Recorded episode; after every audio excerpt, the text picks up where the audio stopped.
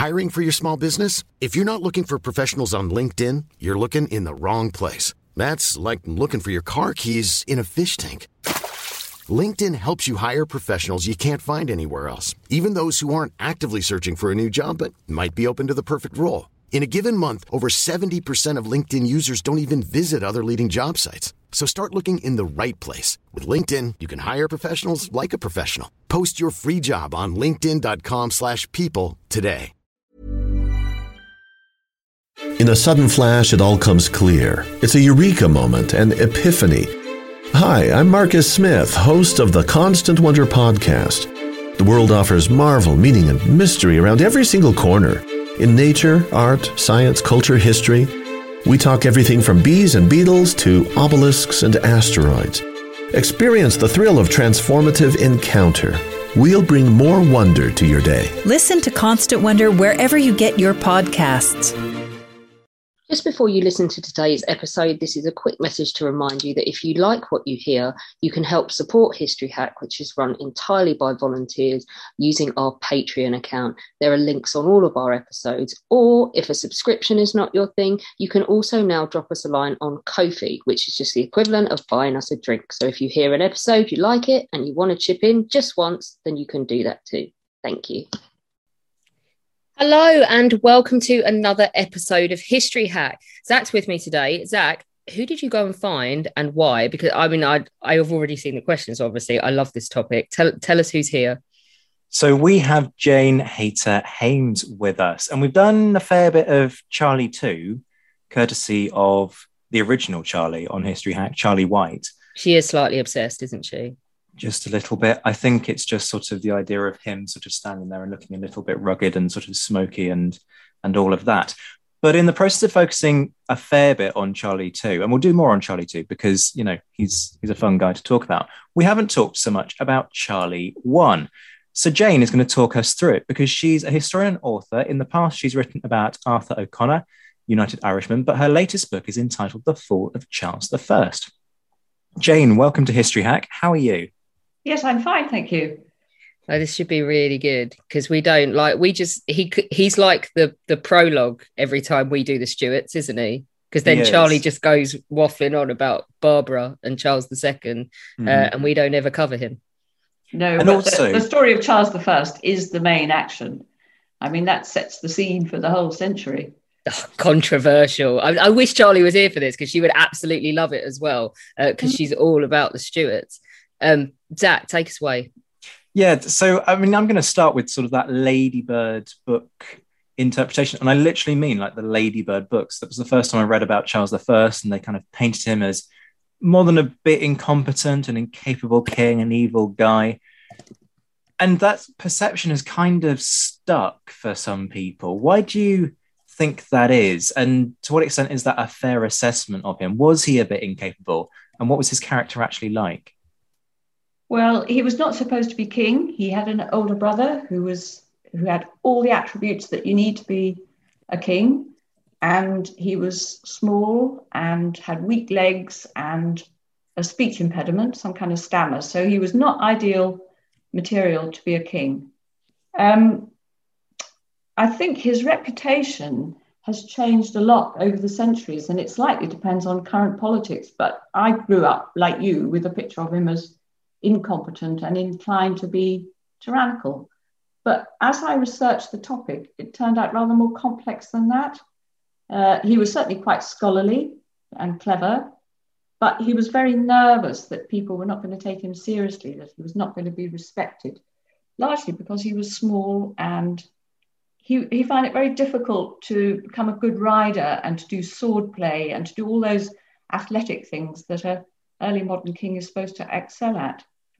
So he was always standing on his dignity, and that was one of his problems. He tended to become very obstinate. He thought that once he became king, it was his job to make a decision, give it out an instruction, and it would be obeyed.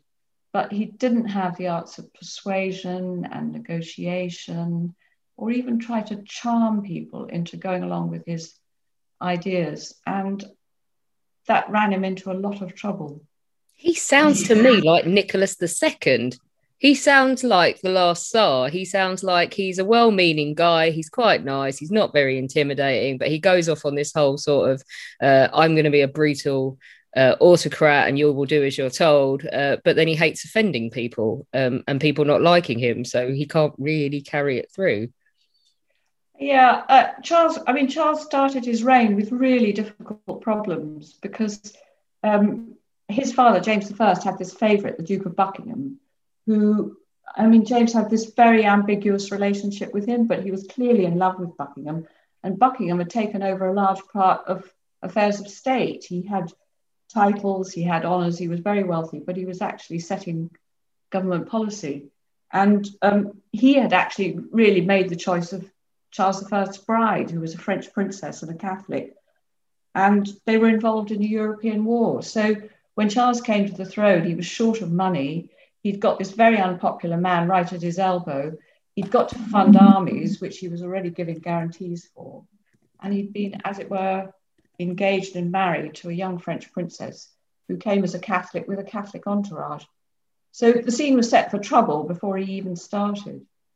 And there's also a thing about his father, isn't there? Because there are there's a whole kind of school of thought that kind of positions James as you know this kind of drooling man who's very sort of pugnacious and a bit difficult and he tries to be intellectual and and some say look actually he's trying to do the right thing. Uh, but others are turning around and sort of um, sort of suggest that he's he's just a really awkward figure. So is there a kind of a, a knock on from that? Do people sort of look at charles as an extension of james well, I think James had left his son really big problems because he'd never been able to manage the English parliaments he came down to England in his late 30s and he thought that moving to England as heir to Queen Elizabeth would bring him a much easier way of life, enormous wealth, and a much less contested political space. But he discovered that it was contested, it was just done in a more manly fashion. You know, the English parliaments were really assertive. And um, he had to kind of moderate his ideas about his own powers and prerogatives. But he basically fought with Parliament. And as a result, he couldn't get the tax revenues he needed. And funding the state was just a really constant problem. And um, he'd really advised his son not to call another parliament. In fact, James had been negotiating with the King of Spain for a marriage with the King of Spain's daughter, the Infanta, hoping that it would bring a big enough dowry that he wouldn't have to call any more parliaments for a while. So when Charles came to the throne, the antagonism was already there. And the first parliament that he called didn't award him the tonnage and poundage, which was customary. It was usual for parliament. It was a kind of customs revenue, and normally they would give it for the whole reign, but they didn't. So Charles was short of money from the beginning, and there was this confrontational relationship with parliament. But unfortunately, because he didn't try to woo parliament or persuade parliament, even when he developed really quite good well thought through modernizing policies, they fell foul of this inability to persuade or charm or make a party. Oh, if Charlie was here, she would just turn around and say, like father, like son, because this everything that Charles II does is about this constant fight for money from Parliament. And by that point, of course, Parliament is kind of wise to where things went wrong before, and it's really kind of tightened on the purse strings even more. Um, but I want to talk about Henrietta Maria Charles's wife for a second. How does that relationship go? Because Henrietta Maria always strikes me as quite a kind of impressive woman. She has to go off to France, um, well, the continent, to sell the crown jewels um, or to pawn them initially. Um, so, what's what's that relationship like, and, and what does she bring to this dynamic of Charles's life? I'm very intrigued by these concepts that you've got of James Charles and Henrietta Maria. And you're absolutely right. She was a very feisty. She was very, very small. I mean, Charles himself was very small, even for an early modern man. And she only came up to his shoulder. So she was a tiny little thing. But she was the youngest daughter of Henri IV of France, who was a very charismatic and assertive man. And um, she came to England age 15, not really able to speak any English.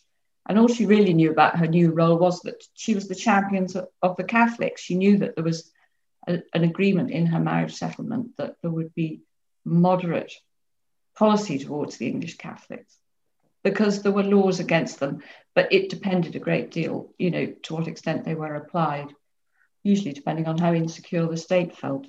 So she she was very unshy about her religion. She practiced it very openly. She went down and acknowledged the Catholic martyrs who the English state saw as rebels who had been put to death. And um, but she couldn't get close to the king because Buckingham completely dominated the king.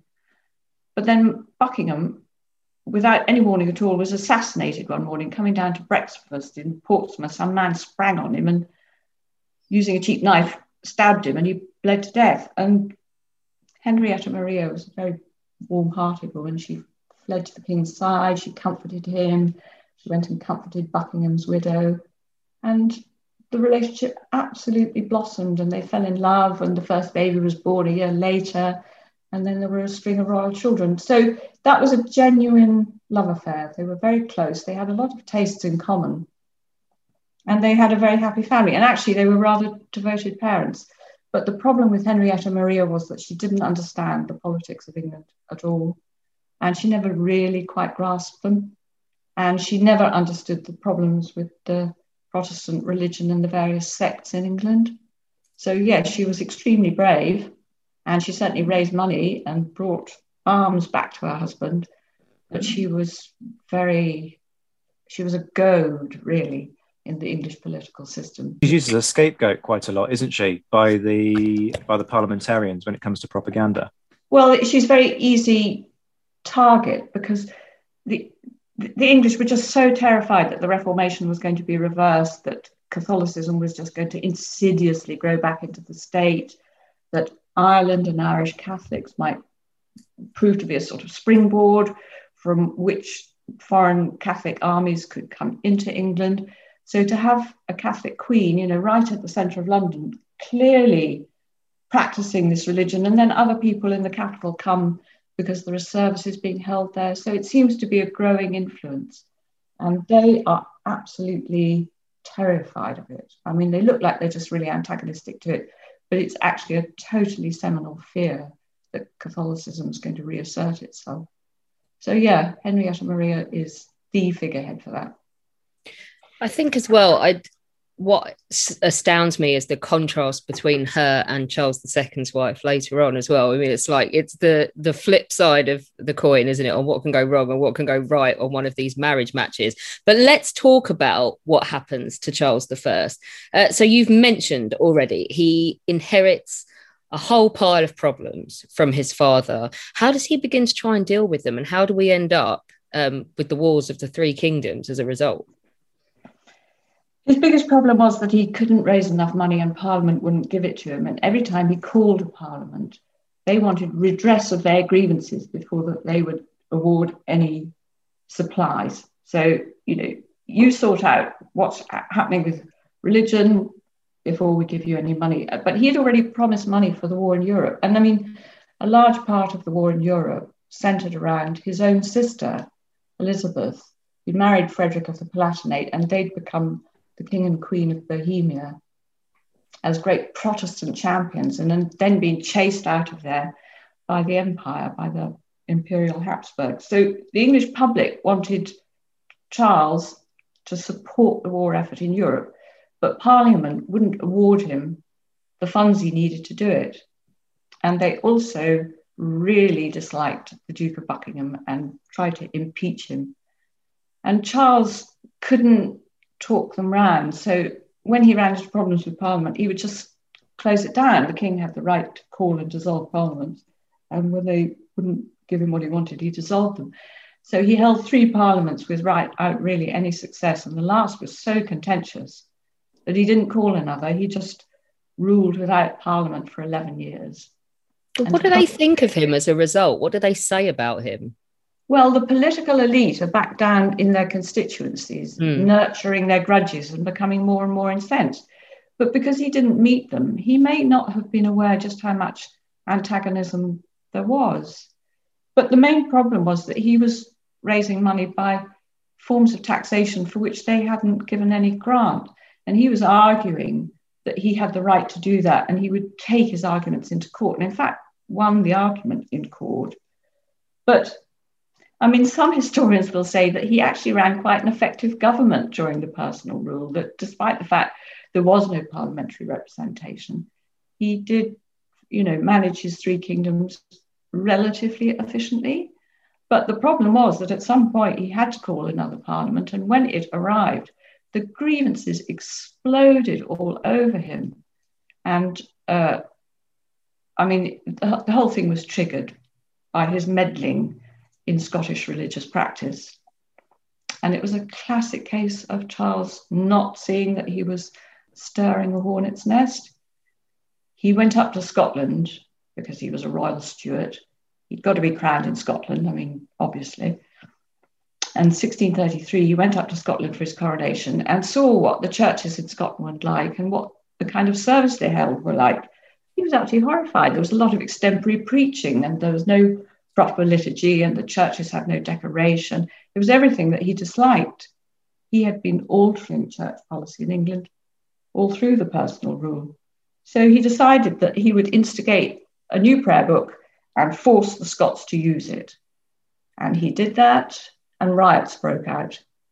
And from then on, Charles was constantly in conflict. I mean, that was actually the beginning of all the warfare that broke out in his reign. Does he make much effort to tour the country and sort of get a sense of the local reaction, or is this very much a case of he's got to be in London with the the apparatus, such as it is during that period of government, and so therefore he kind of feels that he can't tour? Is he a bit too shy to therefore go on tour? What's it like for him in terms of trying to connect with the people and get a sense of the reaction, or does he not even think about popular reaction? Is it just I'm the king, you're going to do it? Uh, he learned slowly. So he did learn that he had got to go out and be seen and charmed. He was quite shy. And, you know, kings quite, quite often used to have meals in big rooms in their palaces in public and people could come in and watch them dining. He hated all of that. But he he had royal houses in, in the sort of um, home counties. And so he would go out to Royston and Newmarket, where there were country houses, and he'd go hunting, and he would be seen when he did that. But he wasn't like Elizabeth I, who would go on big um, ornamental um, tours so that she could see and be seen. He was much too shy. And when he started to run into trouble, and I think the trouble was actually quite a big shock for him, uh, it, his minister started to say, Look, you know, you're going to have to talk people round, and you need to see people, and they need to see you and you just need to get out and about. And he started to do that.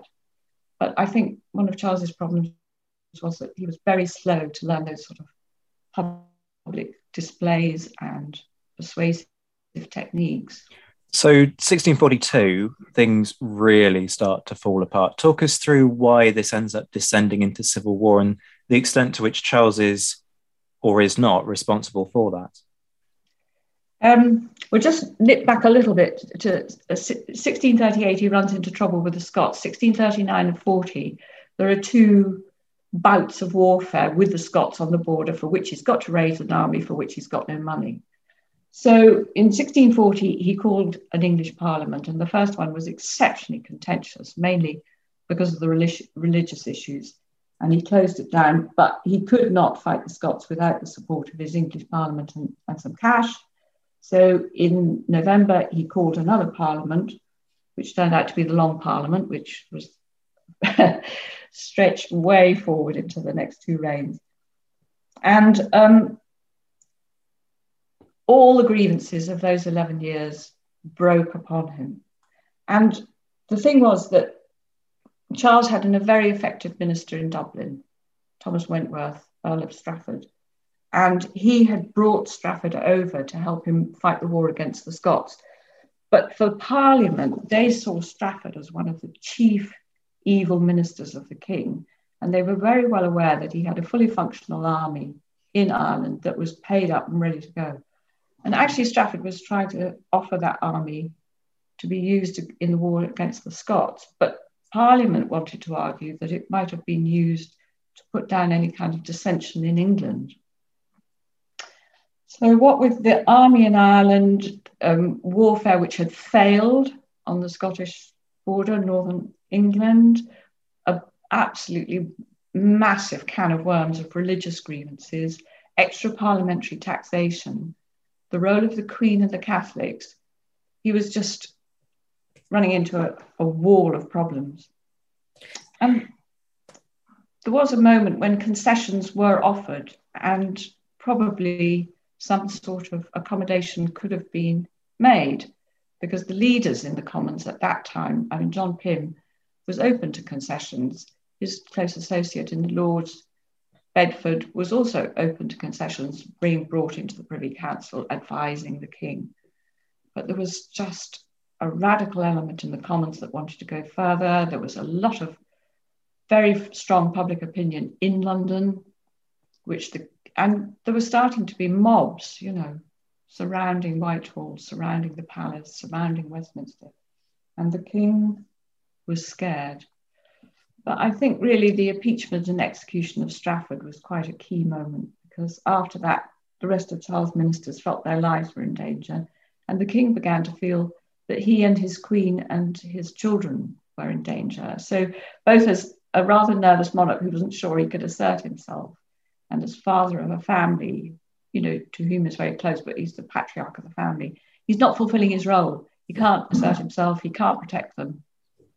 And the room for concession and manoeuvre started to close.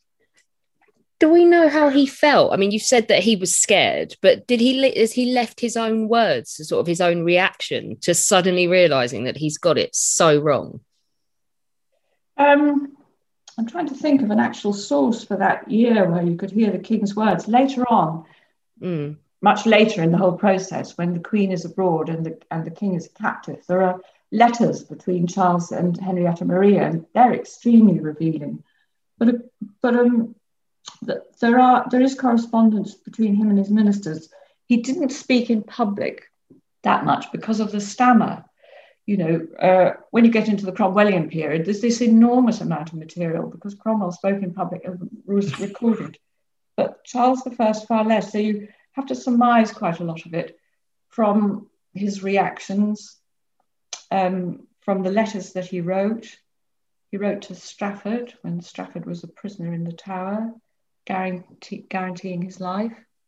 But um, actually, because the Commons were so determined that Strafford should be executed, despite the fact that they were unable to bring a successful case against him. They passed a Bill of Attainder, which was basically a statute which led to his execution. But the king was forced into signing the death warrant because there were mobs. And I think we just have to assume that he was scared, he'd lost control of the situation. And we know that he felt bitterly about that for the rest of his life because he mentions it again and again that he'd allowed Strafford to go to his death and he's not going to sacrifice any more of his ministers and colleagues. So then we have war.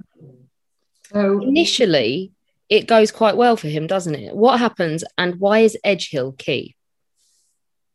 It goes quite well for him, although he, from the beginning, he had trouble raising infantry. I mean, it's very difficult to say who's supporting who because you think that the sort of country gentry are supporting the king and the urban merchants are supporting parliament, but actually it doesn't break down quite like that.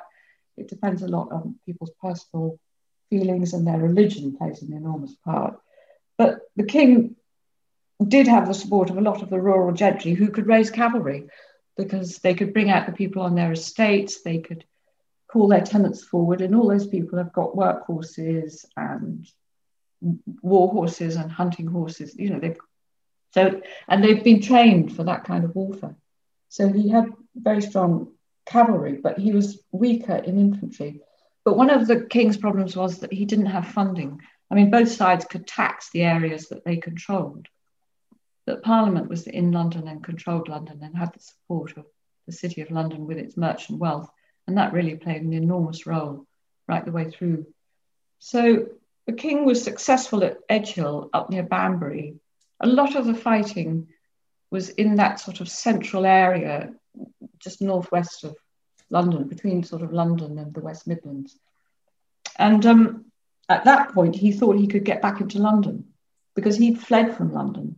And he felt that if he could get back into London, you know, the people would rally to his side, he'd be able to reinstate himself in all the institutions and that his cause would be greatly forwarded. But in fact, the the armed bands and the militias put up a stand at Brentford and he couldn't get back into London. And it was getting quite late in the year because they normally fought through the summer months and went back into some sort of winter quarters. Um, and after that, Parliament realised that they were going to have to negotiate. I mean, there was a sort of question mark about the war. You know, how's winning the war going to going to really win the peace? If the king wins the war, he's going to be reinstated. But if Parliament wins the war, what, what's going to happen? So all the way through this process, there are negotiations. The, the sort of basic concept is if you win the war, as in an international war, then you dictate the terms of the peace. Mm. But if you win the war and your parliament and your antagonist is head of state and he becomes head of state once more, in what sense are you going to dictate terms? So they were sure that they could. But the first of these sort of negotiations started after Edgehill, and then they start to realize they're really up against it. The king is not willing to negotiate, not when it's any of the real powers of the crown, or not when it involves his colleagues and ministers. He turns out to be a very stubborn character. Maybe he didn't have the negotiating skills, but you only find out as you go through this process just exactly where the king is going to make, as it were, his political stand. Do we know throughout the process anywhere what he thought of the people that took up arms against him? Um, as far as I can make out, he saw them as rebels. Mm. He felt that he had been given his role as king by God and by inheritance. The powers that came with the crown had come down through a long line of his ancestors. And it was really essential to him that he wasn't, you know, the weak link in the chain that lost control of the monarchy. In a sudden flash, it all comes clear. It's a eureka moment, an epiphany. Hi, I'm Marcus Smith, host of the Constant Wonder podcast.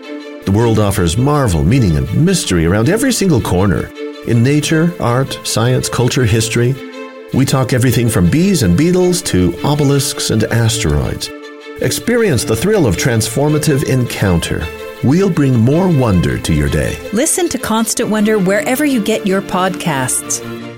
And the, and the prerogative powers. And he saw it's very difficult to say because all the way through people are changing positions. So there are some people with whom he's clearly willing to negotiate. And there are others who are much more radical and who he sees as rebels. And Charles was always very quick to resort to arms. So if he's getting into trouble and he's up against it and people are really pushing, he will very quickly try to raise an army and just put it down by force. And um, he talks of them in those terms.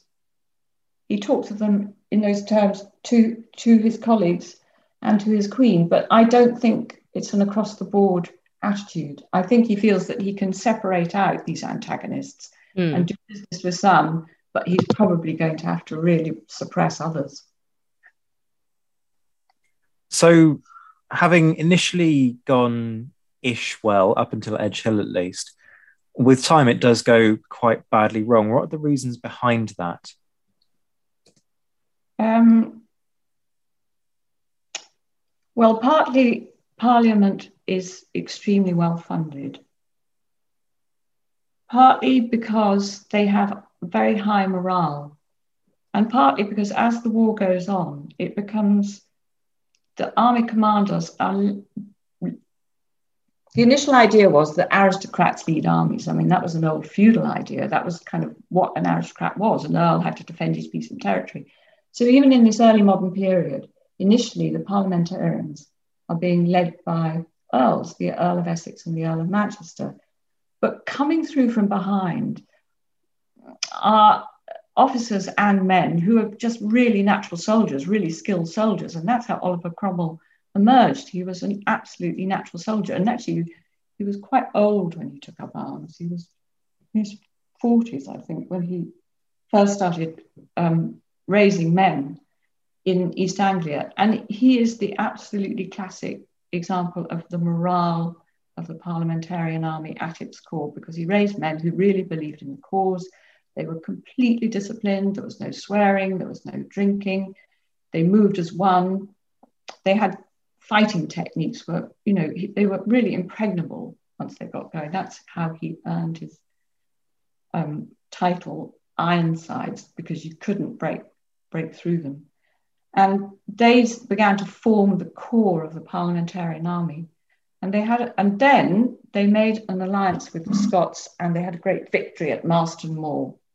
But it was thrown away because the leaders of the army didn't really, Manchester and Essex didn't really want to push the war to its ultimate conclusion. They were starting to worry about what was going to happen when the war ended. And after that, Parliament decided they were going to have to reorganize their forces, completely amalgamate them, not have these regional forces, but have a single professional army with professional leaders, and hence the creation of the new model army. And um, despite an enormous success in Scotland in 1644, after that, really, you know, the king began to lose territory.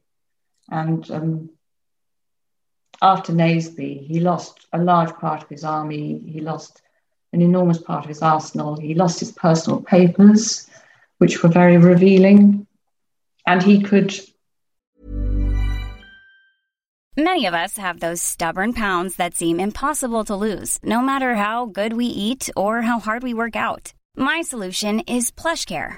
PlushCare is a leading telehealth provider with doctors who are there for you day and night to partner with you in your weight loss journey. They can prescribe FDA-approved weight loss medications like Wegovy and Zepbound for those who qualify. Plus, they accept most insurance plans. To get started, visit plushcare.com slash weight loss. That's plushcare.com slash weight loss. Burrow is a furniture company known for timeless design and thoughtful construction and free shipping. And that extends to their outdoor collection. Their outdoor furniture is built to withstand the elements, featuring rust-proof stainless steel hardware, weather-ready teak, and quick-dry foam cushions. For Memorial Day, get 15% off your Burrow purchase at burrow.com slash ACAST and up to 25% off outdoor. That's up to 25% off outdoor furniture at burrow.com slash ACAST. I mean, it seemed like for a moment after the great successes of Montrose and Alistair MacCollum MacDonald up in Scotland that he was going to have a, a really viable army up there but they got crushed. They split apart and got crushed. He, he got some support from the Irish army under the Duke of Ormond, who got a cessation with the with the Confederates in Ireland. But none of that was going to win the war for the king once he was up against a really fully funded, professional, highly motivated army. And the new model army, I mean, it emerged as just an absolutely magnificent modern fighting force. I mean, it became something that even European rulers came to fear. I think, um, uh, first of all, we're not Oliver Cromwell fans on this podcast, and I just I'm laughing at the concept of no drinking and no swearing rules out the entire staff of History Hack from uh, that we'd all have to be royalists, I think, because there's no way we'd survive in Oliver Cromwell's army. Uh, it sounds like a miserable experience. At, at this point, no one, I think you've already mentioned, I think it's so interesting that they're starting to panic about what happens if they beat the king. Because obviously, no one at this point is thinking, yeah, well, if we win, we'll just lop his head off and everything will be fine. That's not in their head. So, is anyone in this scenario got any kind of concept, including Charles himself, of what the consequences will be for the king if he loses this war? they think they'll be able to de- dictate terms and they think they're going to have a negotiated settlement and that once they've got it the king will see reason and he'll agree with whatever the terms are and then he'll stick to them so there's several problems with that one is that all the factions negotiating aren't offering the same terms they've all got their own agenda they all get different access to the king secondly it's proving very hard to get him to agree to anything and thirdly, what makes them think that he's going to stick to the terms if he actually signs a document under duress, you know, and he's reinstated as king and he's probably got public opinion behind him to quite a large extent. and he gets back all the powers of the crown, what is going to happen to them? And this is starting to be quite a chilling thought. There's a sort of difficulty with the whole thing because if you had said early on that you intended to depose or even execute the king, that is treason, and you're going to come to a very nasty end. So, you know, people never really say that about a ruling monarch. They always say there's evil counsellors, the policy is not right, we need to have a persuasion, we need to have a negotiation. They never say you are totally in the wrong, you know. Um, and and even the most radical of his antagonists, it's a very long, tortuous process before they really admit to themselves or to each other that they are probably not going to get any kind of settlement that they can live with. But it's Man. very hard to get there. I mean, an anointed king with public opinion behind him. No can't... one's expecting him to lose this throne, are they? Least of all him. The solutions no. all seem to involve him backing down, but no one's saying we need to get rid of this idiot. No, no. The assumption is that the king is going to be reinstated, and the only question is what will the terms be? But the terms they're putting forward are terms that he's never going to accept. They want control of the armed forces. I mean, that had been raised right back before the war ever started.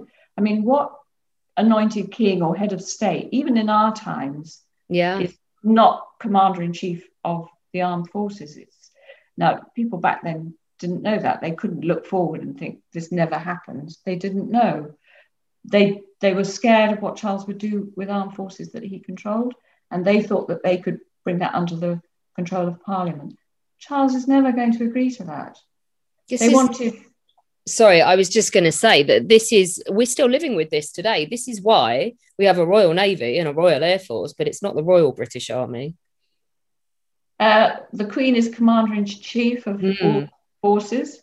I mean, uh, and then there's a sort of argument about whether, you know, it's totally under the control of the Prime Minister and the Cabinet, or does it have to go back to Parliament all the time? So it's not a fully solved problem. Yeah, it's just Same kind of evolved as a yeah, it's evolved as a precedent, isn't it? That yes, the Queen, if she wanted, could declare war on Ireland tomorrow and send the army over there, but she wouldn't. I mean, I think that it's the same with assent to um, bills and things. They go up for royal assent, but no royal has ever turned down anything coming up from Parliament now since I think Queen Anne. So it just it's like it's it's a shaky precedent, isn't it? But it's not written in law.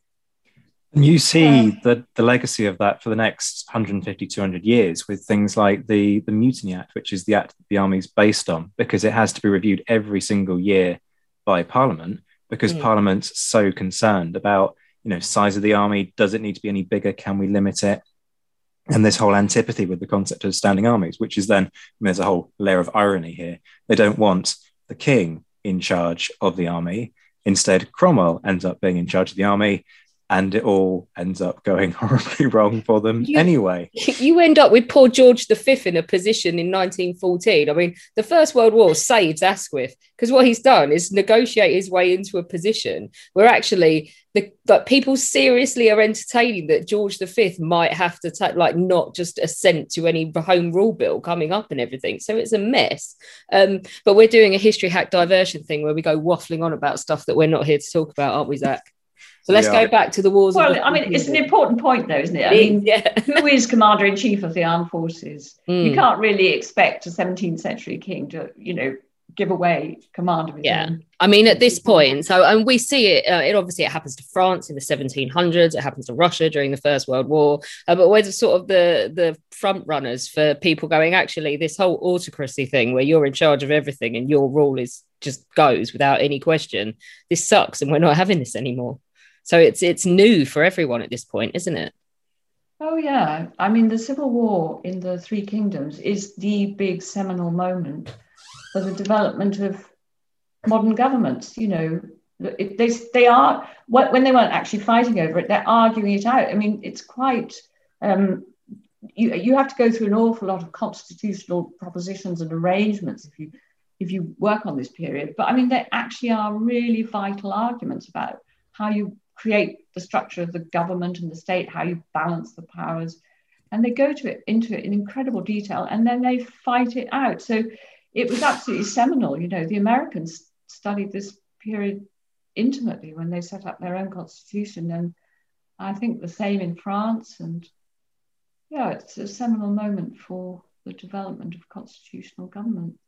There is also a certain irony in the 1790s when French King Louis is executed and the British go, This is disgraceful. We can't have that. Conveniently forgetting that we did precisely that 150 years earlier, give or take a bit. Um, let's let's get back to just, sorry, there's just a great period. anecdote as well from peter the great's father who's on the throne of russia at the time who thinks that like this is this is russia where like it's forbidden to trim your beard and there's still harems and stuff and all this other mad medieval thing. Think we're utter barbarians because we've locked our king's head off as well. Like other people are looking on in abject horror at what these savages on this weird little island are up to.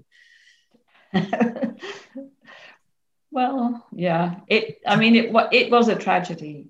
Mm. you know it was a tragedy that it came to that because the civil war is the nastiest and most destructive form of warfare and it went on for a long time. It, was, it is, yeah. and it's so bloody, isn't it? Zach, you you're trying to move us on. I God love you. You're trying to get back on script uh, to back into the fighting, aren't you? Totally our fault, um, always.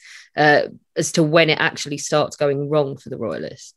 Yeah, so I mean, we we're where are we with the story? We've got as far as Naseby. Um, so yeah. the king is then eventually captured, right? And up until that point, there's been a lot of talk about it's not the king's fault. He's being, you know, he's being controlled by evil advisors. He doesn't want to enact these policies. And so there's a sounds like Boris Johnson. he didn't plan the work party. He didn't.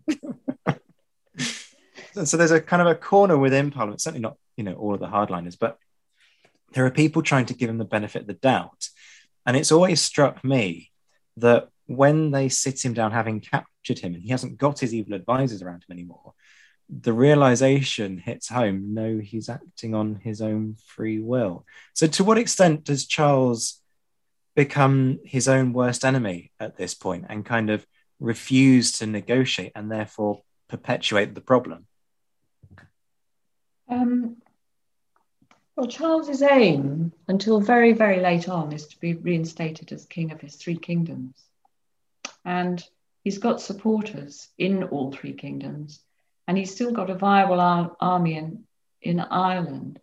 And uh, he's got quite a lot of support in Scotland. So he feels that with all these factions, if he can negotiate, and probably if he can spin out negotiations with each group, at some point, he will play them off against each other. And then, either through public opinion or probably through force of arms, he'll be reinstated. But in the middle of it, there there are genuine discussions going on about you know the powers that he might give away. And in fact, the only agreement, I think I'm right in saying this, the only agreement he made was with the Scottish engagers who did want him to instigate Presbyterianism, but it was only for three years, which he was kind of willing to stomach, mainly because they had an army. They had an army that they could put into the field. And at that point, he thinks, you know, if I can get hold of my Irish army and there's a Scottish army, and I might get a bit of support from overseas, you know, there's always a chance that Henrietta Maria will talk the French into something. And given that there's public opinion, quite a lot of public opinion on my side, I think I could maybe overturn these, um, overturn the sense of being cornered. But the fact was, he was cornered you know, they, they did fight a second civil war. The Scots were horribly beaten at Preston, and he, he was still a captive. So his negotiating tactic was completely unsuccessful in that sense.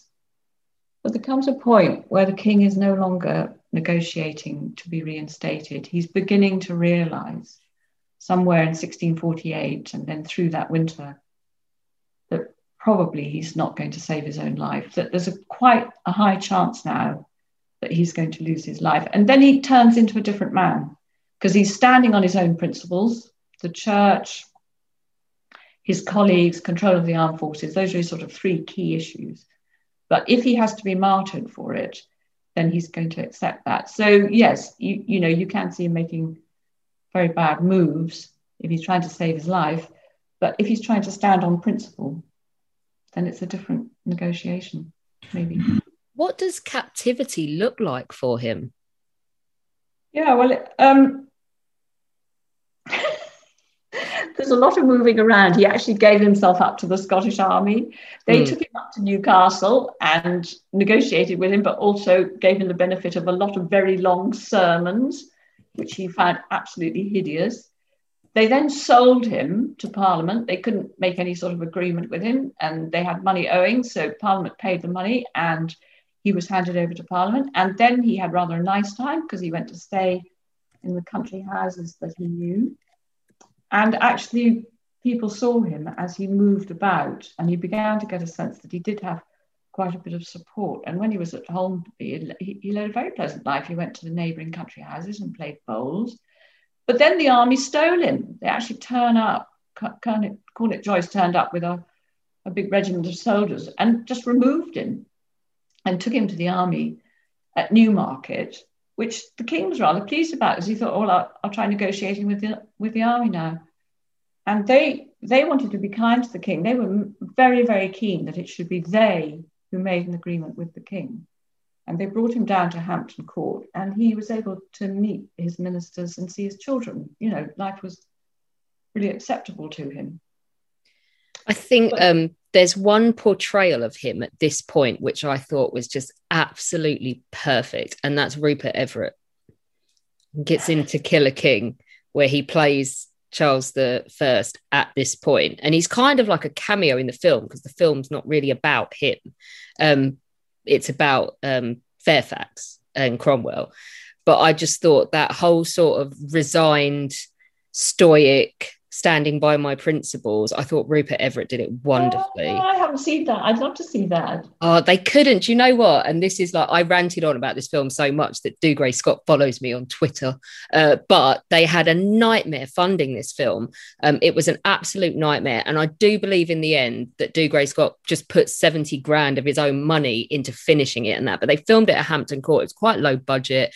Um, but it's wonderful and it's called To Kill a King and it does focus mostly on Fairfax, which is Dougray Scott's character. And Tim Roth plays Cromwell wonderfully because you just hate him all the way through the film. Uh, but Rupert Everett kind of did this cameo as Charles I, and he's amazing. He's so good in it. Yeah, I could imagine that. I've, I've got to see that. I mean, I didn't start out sympathetic to Charles I at all. Mm. And I, I, have written a second volume about Puritan rule under Cromwell, which Amberley are going to publish for me next year. So I wanted to do the whole period. And I'm a friend of Ireland. I've spent a lot of my life there. So it's quite hard to be sympathetic to Oliver Cromwell if you're yeah. a friend of You Ireland. You don't have to be on this podcast. We refer to him as Satan's spawn. So you're, you're in good company here. but you know, the fact that you're not very friendly to Cromwell doesn't necessarily mean you've got a high opinion of Charles I. Mm. But the more I read about him, I mean, I did, I had severe doubts about his ability as a chief executive. Yeah. But as a man, he became more and more sympathetic. I, I did become really quite, yeah, I, I came to like the man a lot. You know, he was very artistic. He had a wonderful picture collection. He was a very good husband and father. And that very strange process where he's no longer trying to get back his power, but he's in a way trying to find an honorable way through these last sort of period of his life. It's quite touching, really. And um, he kind of pulled it off. He does attempt to escape, though, doesn't he? And I, I have memories of visiting Carisbrooke Castle as a kid and them telling us um, about how, because he made two att- escape attempts, I think, or, or kind of started yeah. planning them. And one of them was he had lo- had a little look at the window that he was in and he'd stuck his head out of the window, of the window of the room he was in. He'd stuck his head out, and he was basically confident that having stuck his head out, his shoulders would follow, and so he'd be able to just kind of wriggle out this window, and then there'd be somebody waiting for him down below, and he'd get out of the castle, and it would all be wonderful. And you just kind of, and it doesn't work because he hasn't tucked in. the shoulders are wider, and you're not oh. gonna fit, mate. so, what's the the kind of thinking behind the, these? admittedly bungled escaped attempts? Is it kind of that sort of divide and, and rule and you know these negotiations aren't working so let's try escaping and going somewhere else and maybe raising another army is he constantly kind of looking for that edge and sort of being proactive in trying to you know, create a, a turn of events that's far more favourable to him? Well, I think he was genuinely frightened uh, when he was in his last days at Hampton Court, and after the army had rebelled against the Parliament. There's evidence to suggest he was scared of being poisoned, and but when he did escape, he didn't really know where to go. You know, he ended up at Carisbrooke kind of by mistake. He thought that some arrangement had been made, and it hadn't. And they went down to Carisbrooke, and Colonel Robert Hammond was absolutely horrified because he was employed by the army. I mean, I'm sorry, by the parliament, but he was a member of the army. And the last thing he wanted on his hands was the king. You know, he was trying to avoid trouble. He thought that being the commander of Carisbrooke Castle was quite a nice sort of backwater where he could see the whole thing. And suddenly he's got the king on his hands. And um, yeah, I mean, the king, when he when he tries to escape, he doesn't know where to go because there were times where it looked like he was going to make for the coast and try to escape to the continent and maybe join Henrietta Marie in France. But that was going to cause a whole load of new problems. And if he left the country, what's the chance of him ever getting back into power? Really low. You know, if, if he runs away, he's going to have to mount an army and, and invade. And so how do the French see that? Are they sitting there going, "Oh God, no! Please don't rock up at our court, please"? basically they are. They're, they're willing to give some advice and to send the odd guy over to help with a bit of diplomacy, but the last thing they want on their hands is the exiled English royal family. I mean, it cost a fortune for a start, and secondly, it cost a fortune. It's going to bring down trouble on their heads. What are they going to do with him? What's his official position? It's just no. Yeah, don't want that denied entry at the border. Turn around, sorry. No. you haven't got your passport or your certificates. Yeah, you, you clearly haven't been vaccinated. uh, it's going to be like a whole Novak Djokovic situation, isn't it? Where just like, no, we don't want you. It's just too too much political nightmare to have you in our country right now. Uh, no Your offense, visa has no. been declined. Yeah. Immigration will not allow you to cross into the state of France. Um, we have to talk about his trial, you know, the, the end point. And it's often felt to me like he doesn't take the whole thing entirely seriously because of that way that he refuses to engage with the court to a large degree. Because he goes, Well, I'm the king. You know, there is this kind of concept of the king's court. It is my court. You cannot try me in my own court because I'm the head of all of this. And so eh, to me, it's always felt like he doesn't sort of engage in that legal process. And then at the end, there's this kind of moment where he hasn't really sort of spoken to the court, hasn't addressed them properly, and then they they pass sentence, and then he goes to address the court, and they're done, they're they're finished, and they're not going to let him say anything. Yeah. Does he end up kind of shooting himself in the foot in not engaging with that process, or is it actually sort of a fait accompli by that point? And by the time he's in the courtroom, the, the writing is on the wall.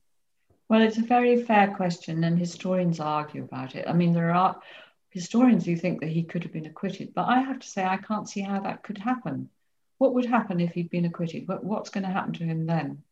And also all the agonizing in the army. I mean, Henry Ireton, the, the autumn before, spent really a lot of time wrestling with his conscience, wrestling with ideas of the Constitution, and had come to the conclusion that, you know, this man of blood, Charles Stuart, had got to be brought to justice. And some of his officers were quite open about what they were expecting from this trial. So I can't see how he would be acquitted. But some people will argue that he could have been.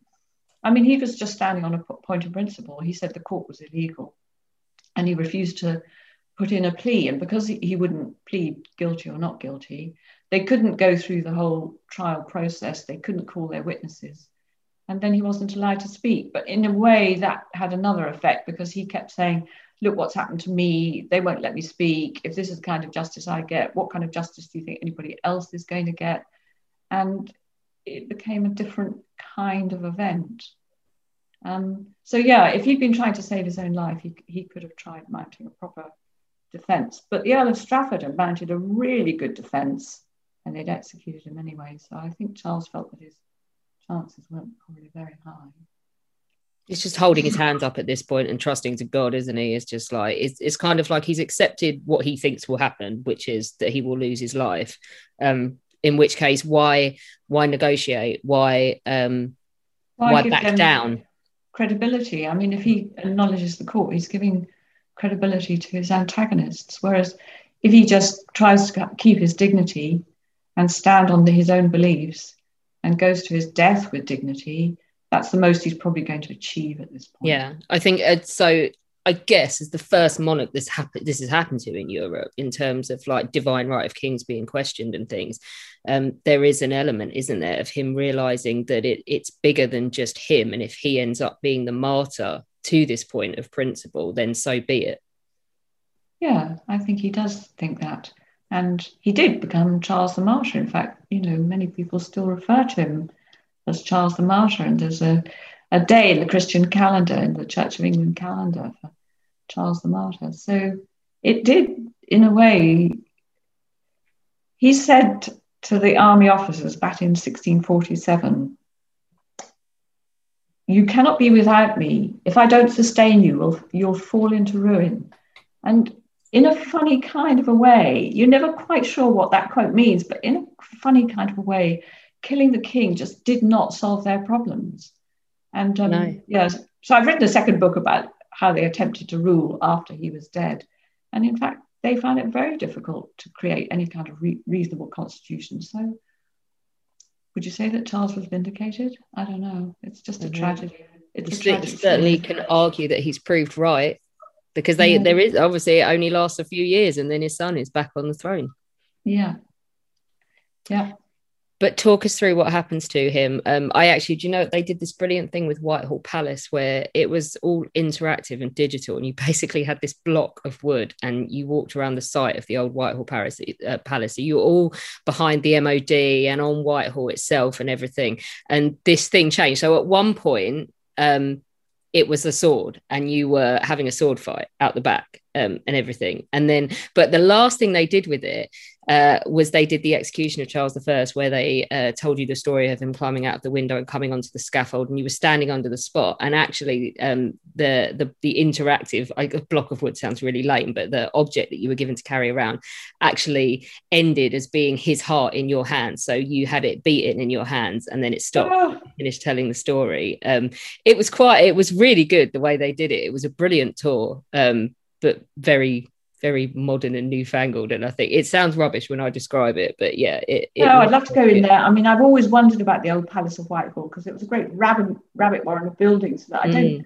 think much of that original palace exists now because there was a big fire and then it, they kind of built all over it. But it's really hard. Yeah, so you have banqueting hall and then you have a couple of the older buildings along Whitehall, the cellars um, are still, but I, you you can't get down them sort of as a member of the yeah, public. I've been into the banqueting hall, but I sort of never really identified whether all those other. Anyway, yeah, the the, the death of the king. Well, um, he was taken back to St James's Palace, and he was allowed to see his children. As, and and his um, Princess Elizabeth left an account of that meeting. So she and Henry, Duke of Gloucester, went, were allowed to see the king, and the king said they'll to the little boy. He's quite young, Henry, I think, eight or nine, maybe that sort of age. And um, he took him up on his lap and said, They'll try and make you king, but you must never agree to be king because they'll cut off the head of your brother, both your brothers. You must never agree to that. And the little boy said, Never, never, never. I'll never do that. And, um, you know, the children were kind of in tears and, and the king is finding it very difficult to kind of compose himself. So, anyway, um, then he spent the night with his churchman and was taken down to the banqueting hall. It was a very cold day. He put on extra clothes. He didn't want to shiver because he thought that people would think that he was afraid.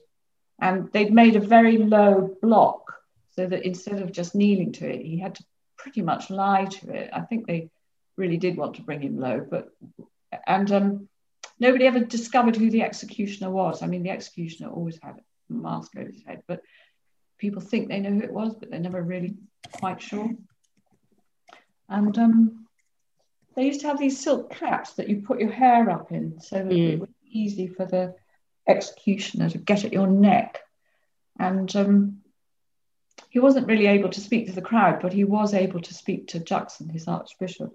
And um, anyway, finally, he lay down and gave the signal. You put out your hand when you're ready, and they chop. And the executioner pulls up the head and goes, Behold the head of a traitor. And the whole crowd just groaned. I think I think that that's fear, really. I mean, you know, he he personifies the realm. If he's dead, what's going to happen next? Nobody knows. Yeah. Who's in charge? Who's got power? What's going to happen next? With that crowd, I, I didn't, I never got the sense that that was like the Gorpers that turned up to watch Anne Boleyn's head cut off and stuff. I thought they they went because they knew it was a seismic event in history. They knew they were witnessing something quite absurd and quite out of the ordinary and that was going to change their way of life. And I, I, think that groan kind of sums that up, doesn't it? Like, yeah. oh yeah. God. The reaction says it all. You know, this isn't people baying for blood. This this isn't the mob, inverted commas. This is what the hell? what happens now? Um, yeah, I think they were quite frightened, and especially because it was essentially the army who carried this through. It was no longer Parliament you know, Parliament had been purged. Only a tiny minority of the people who passed that sentence and seen it carried out were really full on MPs. It was essentially an army decision and an army activity. And there were soldiers everywhere keeping the crowds back. And I think that really frightened people because whatever about English and whatever about voting rights, you know, they really did believe that they had representative parliaments and they wanted the constitution that they knew, king, and Parliament, and it seemed all to be getting dismantled. Uh, yeah, I think it was a very chilling moment. Jane, this has been a great one. We've had a, a lot of fun kind of chatting through all of this. Um, I think we've probably given a much more kind of personal sense of Charles and what he was like as a character, which is fantastic. So, your book, The Fall of Charles I, is out already. It's published by Amberley. Folks can pick it up directly from Amberley. Don't go to Amazon, my habitual rant. Don't give the profits to Jeff Bezos so we can turn it into rocket fuel. Go direct to Amberley, or we will put a link in the description to the History Hack bookstore where you can buy it through our channel. And we pledge that Jane will get her cut through the, the usual channels, uh, but you'll also be supporting History Hack in the process and independent booksellers. But Jane, it's been great talking to you. Thanks for joining us. Oh, thanks so much for all your help and interest. Really enjoyed it. When our guests join us to talk about their work and their new book, the 45 minutes or so they spend with us is just a taster of all their efforts. So, to this end, we have launched our very own bookshop on bookshop.org, where you can find our guests' latest and greatest books. You can support them and you can support History Hack too. 10% of every sale via our bookshop supports the podcast and allows us to keep at it and bring you more amazing guests. You can find our bookshop at bookshop.org forward slash shop forward slash history hack, or just search on bookshop.org for us under the shops bit. Thank you for your continued support, and here's to your next great book. Planning for your next trip? Elevate your travel style with Quince. Quince has all the jet setting essentials you'll want for your next getaway, like European linen, premium luggage options, buttery soft Italian leather bags, and so much more. And is all priced at 50 to 80% less than similar brands.